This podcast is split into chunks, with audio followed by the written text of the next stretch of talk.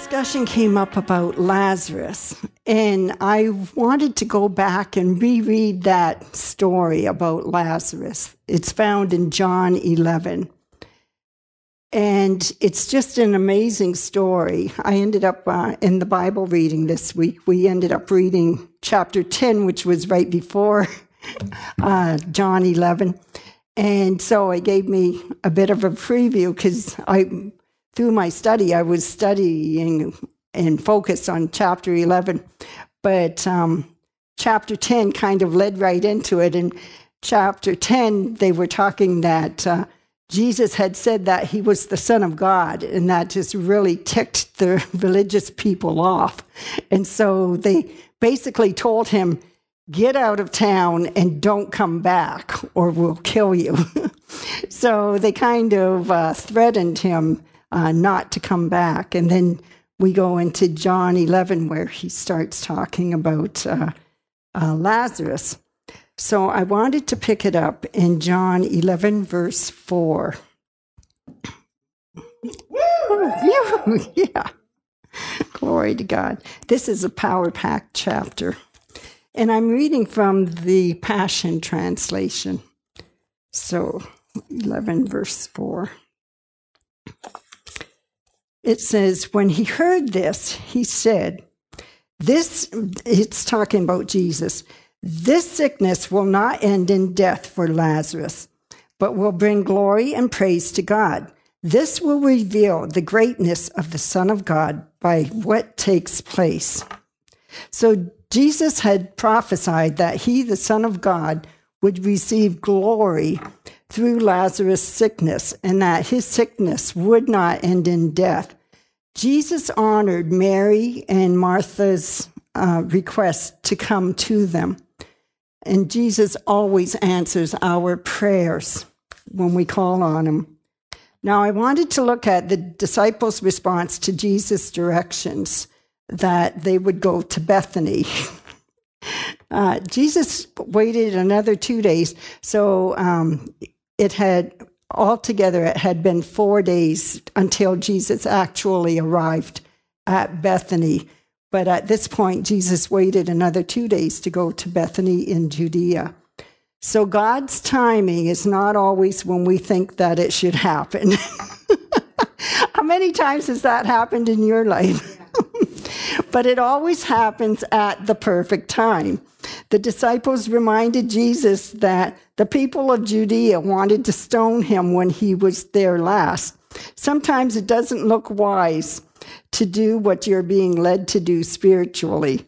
When the Holy Spirit is leading you, you have a knowing and a peace on the inside of you that your obedience is required and that uh, no matter what the outcome is, you need to obey. In John 11, verses 9 to 16, I wanted to continue reading in the chapter. It says, Jesus replied, are there not 12 hours of daylight in every day? You can go through a day without fear of stumbling when you walk in the one who gives light to the world. But you will stumble when the light is not in you, for you'll be walking in the dark. Then Jesus added, Lazarus, our friend, has just fallen asleep. It's time that I go and awaken him. When they heard this, the disciples replied, Lord, if he's just fallen asleep, then he'll get better. Jesus was speaking about Lazarus' death, but the disciples presumed he was talking about natural sleep. Then Jesus made it plain to them Lazarus is dead, and for your sake, I'm glad I wasn't there, because now you have another opportunity to see who I am so that you will learn to trust me. Come, let's go and see him. So Thomas, nicknamed the twin, remarked to the other disciples, Let's go so that we can die with him. so uh, Thomas was probably being pessimistic about what would happen to them all when Jesus returned to Bethany because they had threatened to kill him if he returned. The Bible does not state that the other disciples came into agreement with him. Sometimes it's very good not to come into an agreement with a negative statement. uh, but uh, they probably did have similar thoughts. Lazarus' sisters, I want to think about uh, Lazarus' sisters' response when Jesus finally arrived in Bethany. And I looked up the word Bethany, and I ended up getting confused. There was four different uh, uh, meanings that I ended up finding. Uh, the first uh, meaning that I found for Bethany said date house. And I was thinking, oh, okay, well, that could be significant. It's like an appointed time and place. And then as I read the other the other meanings, I thought, no, I guess I I uh, understood that wrong. Bethany in Hebrew means house of figs, uh, symbolizing prosperity. Now, when I looked it up at another source, it said Bethany also means house of affliction. so I thought, well, we went from, we went from house of figs, meaning prosperity, to house of affliction. I thought, wow, okay and then date house an appointed time and season. So then, uh, which I thought it meant. And then in the Jewish New Testament, I thought, well, they would know. And Bethany means house of poverty. so, so I thought, man, it's like all four directions. so I mentioned it to Candace when she came upstairs for a break from her work. Anyways, I said, I just don't understand where to go with this because it just, I wanted to know what the meaning of Bethany meant.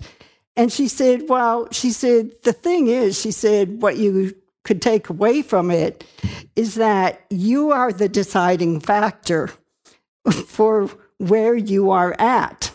And I thought, out of the mouths of babes.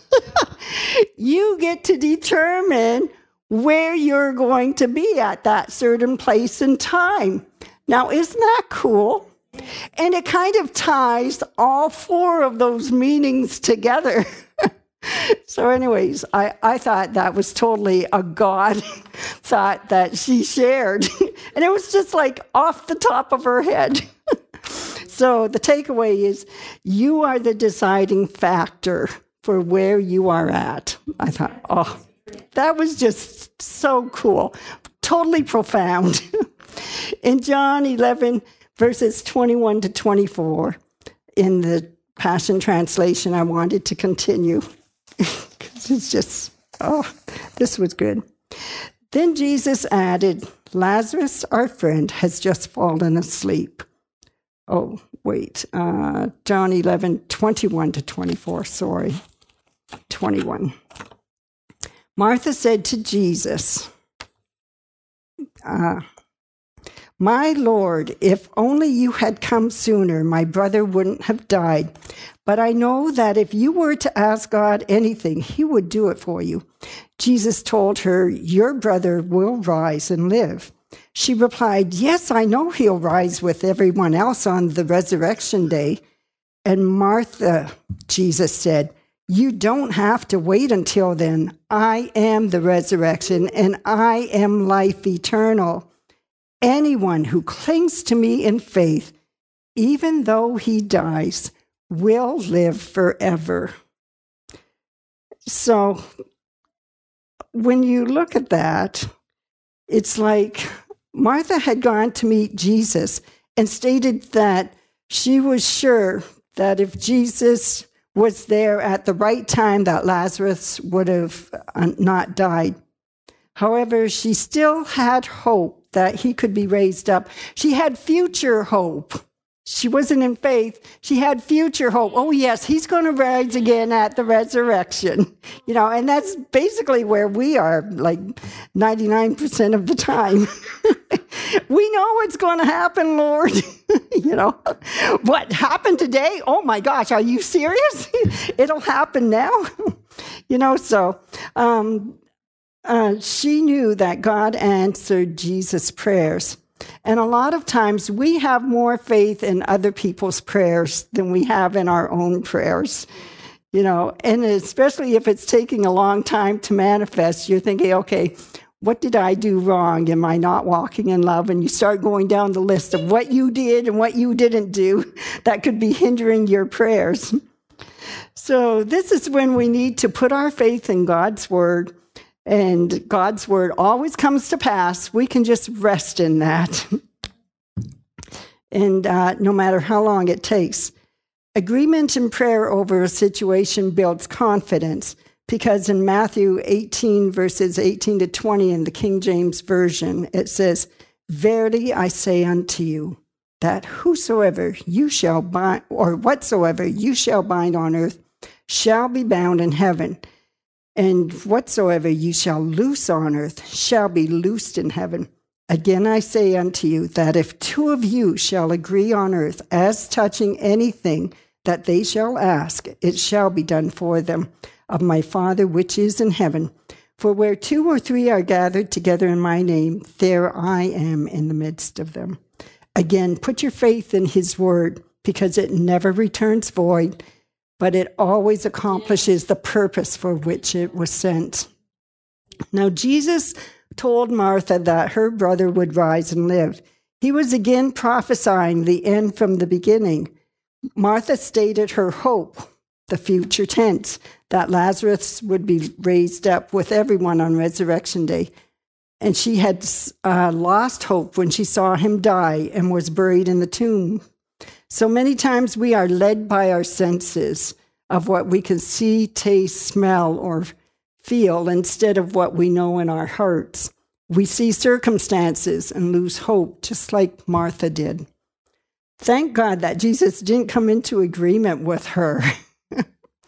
we need to guard what we come into agreement with by a nod of our head. I, I, I am so guilty of that. Oh, yeah, because you don't want to hurt the person's feelings. So you just agree and nod, or, or by what we say with them. And it's like, oh my gosh, that was a horrible confession, you know? But, but you don't have the boldness or the nerve to say, you know, to correct them. So you just let it kind of slide. So, anyways, we need to get bolder about that and just gently, in love, correct them. Say, no, I'm not coming in agreement with that. Do it kind of comical. So that way, then they'll kind of get the message, but it won't be a slap.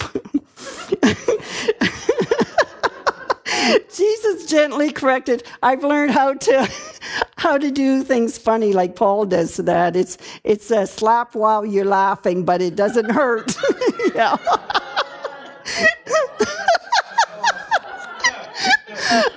That's after 30 some odd years of being with Paul. it's finally wearing off. Jesus gently corrected Martha and got her to agree with his words instead. You know, his word had the anointing of God on him to raise Lazarus from the dead. After Martha agreed with Jesus, she ran off to let Miriam know that Jesus was there. Miriam ran to meet Jesus at the same geographic place. I found this interesting. Same geographic place that Martha had met him. Her friends who were grieving with her followed her. So you do not realize the impact that your decisions, your faith, and your actions have on others within your sphere of influence. Many will follow your lead. So, where are you going? What are you doing? And what are you saying? You know that Martha and Miriam had to come into agreement together in their faith and conversation because Miriam echoed the exact same confession that Martha had stated to Jesus in John 11, verse 32. So it says in the uh, Passion Translation again, it says, When Miriam finally found Jesus outside the village, she fell at his feet in tears and said, Lord, if only you had been here, my brother would not have died. Miriam's faith was in the exact same place, physically, emotionally, and spiritually, that Martha had been when she found Jesus. So you remember, you influence others around you. So be mindful of how you respond to situations in your life. Matthew 18, verses 18 to 20, Jesus said, Verily I say unto you, whatsoever you shall bind on earth shall be bound in heaven, and whatsoever you shall loose on earth shall be loosed in heaven.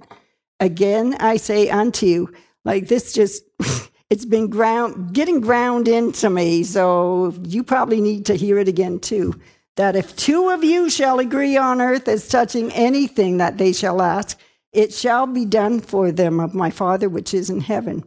For where two or three are gathered together in my name there i am in the midst of them so jesus didn't come into uh, agreement with miriam's confession either. Instead, he was deeply moved with tenderness and compassion for them. We're going to read again in John 11, and we're going to go from verse 33 to 44 because it just it tells the story in a nutshell. Verse 33 when jesus looked at miriam and saw her weeping at his feet and all her friends who were with her grieving he shuddered with emotion and was deeply moved with tenderness and compassion. He said to them, Where did you bury him? Lord, come with us and we'll show you, they replied. Then tears streamed down Jesus' face. Seeing Jesus weep caused many of the mourners to say, Look how much he loved Jesus. Yet others said, Isn't this the one who opens blind eyes? why can't he do something to keep uh, Lazarus from dying? Why didn't he do something to keep Lazarus from dying? Then Jesus, with intense emotions, came to the tomb, a cave with a stone placed over its entrance. Jesus told them, Roll away that stone. Then Martha said, But Lord, it's been four days since he died. By now, his body is already decomposing. Jesus looked at her and said, Didn't I tell you that if you believe in me, you will see God unveil his power? So they rolled away the heavy stone. Jesus gazed into heaven and said, Father, thank you that you have heard my prayer, for you listen to every word I speak. Now, so that these who stand here with me will believe that you have sent me to the earth as your messenger I will use the power you have given me. Then, with a loud voice, Jesus shouted with authority, Lazarus, come out of the tomb. Then, in front of everyone, Lazarus, who had been who had died four days earlier, slowly hobbled out. He still had grave clothes on, tightly wrapped around his hands and feet and covering his face. Jesus said to them, Unwrap him and loose and let him loose. Now,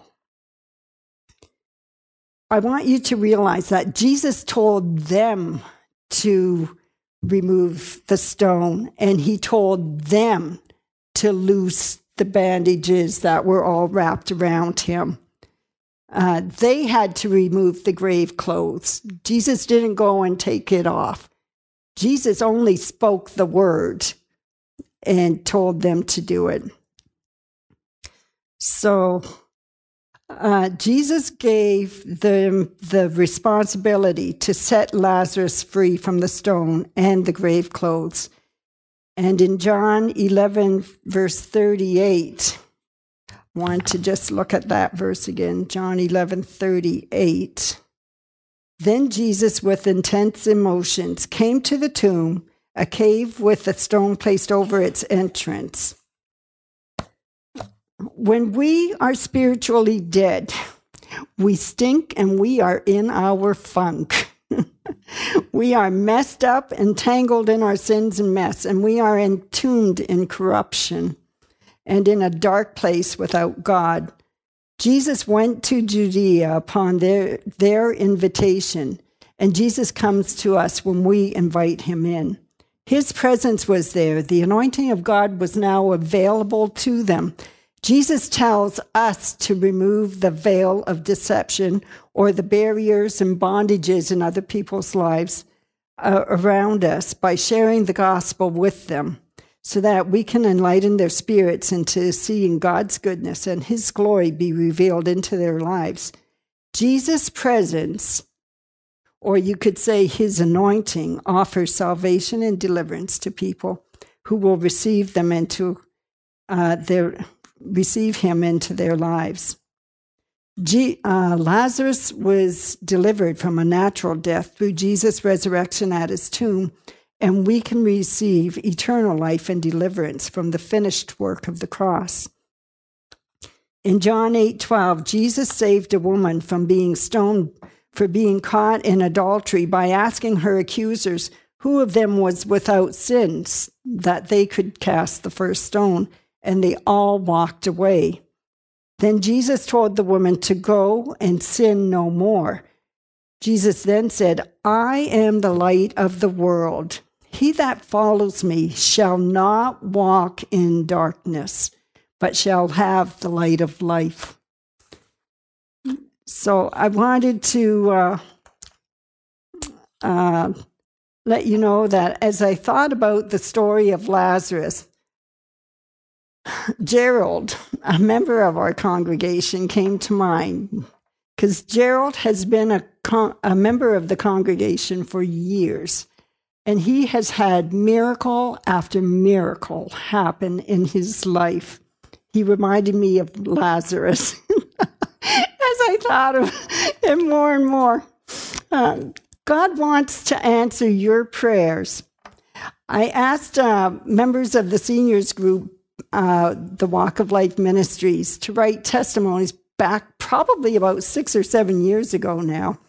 It's it was a long time ago. And Gerald sent in this testimony that I'm going to read to you.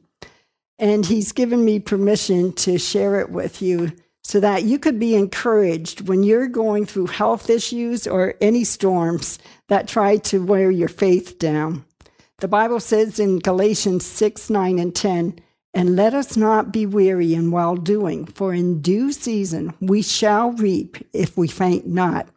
As we have opportunity, let us do good unto all, especially unto them who are of the household of faith. Now, this is Gerald's testimony. Uh, it is beautiful. Here are some scriptures I confess when I'm between amen and there it is, when I need my healing. Isaiah 53 5 and 1 Peter 2 24. By his stripes I was and am healed. I've declared them a few times in my past. After one major heart attack, two silent heart attacks, one stroke, terminal cancer with six months to live. And those are only the times that the doctor says that I should have died. Guess what? I'm back. I can hear you saying that. I'm back.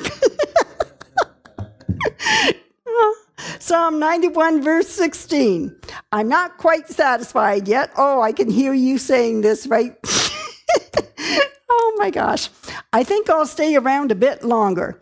The blessing, healing of the Lord is released by faith. You increase faith by doing Romans 10 17. Faith comes by hearing, and hearing by the word of God. The best way of hearing is by confessing scriptures yourself. You have to make the conscious decision. I will start believing according to his word. when you decide that and begin speaking it, your spirit man rises up and goes into action. Faith is operating and released, and healing comes. When faith moves from head knowledge to revelation knowledge, mountains are moved out of the way. Why? Because Matthew 21 21, Jesus said, Assuredly I say unto you, if you have faith and do not doubt, you say to this mountain, Be removed and cast into the sea, it will be done. Key words, you must not doubt. Mark 11 24, therefore I say to you, what things soever you ask, when you pray, believe you receive them, and you will have them. Keywords believe first and receive second. During times of, of adversity, be happy. like Nehemiah 8:10 says, let the joy of the Lord be your strength. Besides, Romans 831 says, If God be for us, and we all know He is, then who can be against us? That includes the devil. John 10 10, the thief does not come except to steal, kill, and to destroy. But do not stop reading. It also says, I have come that they might have life and that they may have it more abundantly. That is why failure is not in our future. Defeat is conquered as we confess. 1 Corinthians 15 57. Thanks be to God, which gives us the victory through our Lord Jesus Christ. Quitting is not an option, and that's not a debate, folks. Why? Because Philippians 4:13, I can do all things through Christ who strengthens me. Mark 9:23, all things, that's in, including healing, right? are possible to him that believes. We are believers, right? so healing is possible.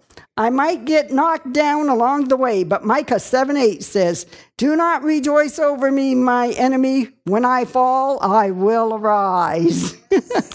my thinking is if the devil knocks me down seven times, I need to get back up eight. Besides, Psalm 103 says, Who satisfies my mouth with good things so that my youth is renewed like the eagles? We are not old folks, but mature seniors that have been around the woodpile a few more times.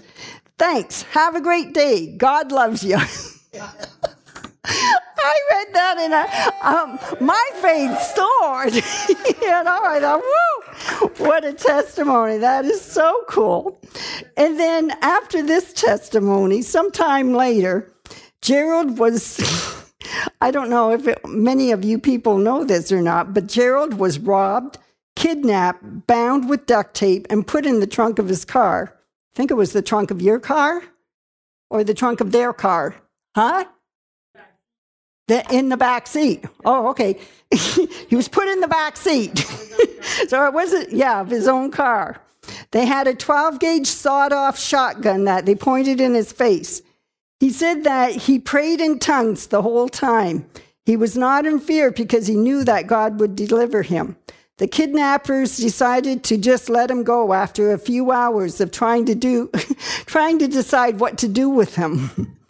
God delivered him unharmed. God is no respecter of persons. He can and will deliver you when you call on him. God can turn it all around to your good.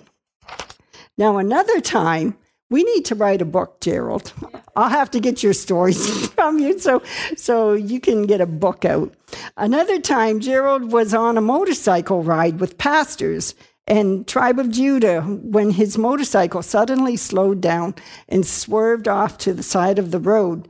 Gerald said, Jesus, send down an angel to drive the motorcycle because he had gone totally blind while he was riding the motorcycle. He kept his hands raised, praising God, using his faith that the angel would guide his motorcycle off the road. He was in the middle of the line of bikers. They found him on the side of the road with his motorcycle from a stroke. Pastor Nancy and the others called an ambulance and prayed over him, and he came back to life at the hospital. When Gerald was dead, he saw the bright light and walked towards it. When he got up close to him, he believes that he saw Jesus because he saw holes in his hands. Jesus told him that he had to send him back because she was praying for him. See, your prayers count when you are praying for others. When you get a thought about someone else, you start praying. That's probably God prompting you on the inside to pray for them, especially if it's someone you haven't seen in years or thought of, and they just come to you out of the blue in your thoughts. Say a prayer over them. James 5 14 to 16 says, Is any sick among you? Let him call for the elders of the church and let them pray over him, anointing him with oil in the name of the Lord. And the prayer of faith shall save the sick, and the Lord shall raise him up. And if he have committed sins, they shall be forgiven him. Confess your faults one to another and pray for one another that you may be healed. The effectual, fervent prayer of a righteous man avails much. There it is in black and white in the Bible. Gerald told me that when he does not have enough money coming in to cover his expenses because he's been off work for a few months now, that he sows and that God has been providing. I've seen Gerald buy people's meals in restaurants as seed for soup, as seed for food and meals to be on his table. He doesn't cook and he's a bachelor. He knows how to use a microwave. For those of you who don't know Gerald, he's a great man of faith. And I wanted to put this little plug in to ladies who are believing God for a husband. Cook meals for Gerald as seed for your husband. That is like some fantastic seed. And you get him in agreement with you, man, you'll have a husband in no time. I encourage you to sow into this man's life. If you have something that you are believing for, he would make a great two, a great second person to come into agreement with because he is strong in faith. A seed will meet every need. If you need transportation, sow transportation into someone's life. Gerald's not driving right now and is believing God for rides to church and appointments. If you're believing for groceries or bills to be paid, sow into someone's life and and believe God to meet your need. That's what Gerald's doing daily. He's living by faith, and as he declares, God is faithful to meet all his needs according to his riches and glory, not Gerald's bank account. God will be faithful to meet your needs as you seek first his kingdom and his righteousness, because all these other things will be added unto you. And Gerald basically said basically a whole sermon right in his message, his testimony. You can apply those scriptures of God's promises to every scenario of life that you're going through. Healing, believing God for finances, family relationship restorations, red tape, laws changed, etc. God is on your side and he's no respecter of persons. What he did for Gerald, He's willing to do for you. God will meet your need when you sow a seed. We hope this message has encouraged you in your relationship with the Lord. For more information and ministry resources, we invite you to visit our website at www.newcovenantchurch.ca. We look forward to you joining us next time as we continue to live victoriously.